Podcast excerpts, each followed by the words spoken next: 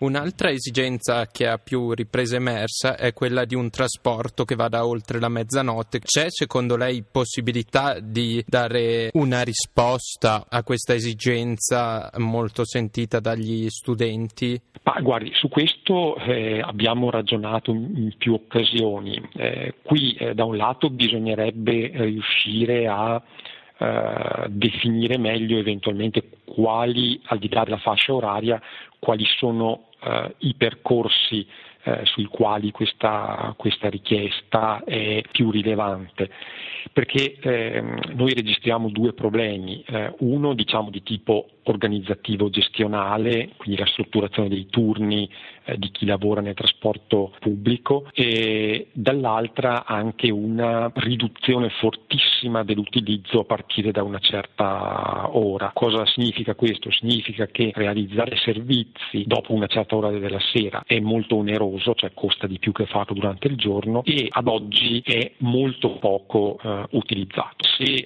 si eh, individuasse qualche eh, tratta sulla quale è motivato e documentato un utilizzo significativo, un ragionamento è possibile. Qui poi eh, sono, eh, dire, questo tipo di richieste sono uscite anche in modo collegato alla fruizione di alcune opportunità diciamo, di tempo libero, di attività ricreative, eh, magari collocate anche alla periferia della, della, città. Evidentemente si tratterà di ragionare anche con so, i soggetti gestori di questi, queste attività per trovare magari delle soluzioni poi che eh, tengano insieme eh, l'aspettativa di chi vuole potersi muovere anche in quelle fasce orarie con le difficoltà oggettive di eh, attivazione del servizio che dicevo prima, quindi non è una porta eh, chiusa, però è un qualcosa che deve essere ben approfondito in modo da non creare un servizio che poi risulta molto dispendioso e, e magari non intercetta la numeri significativi in termini di, di,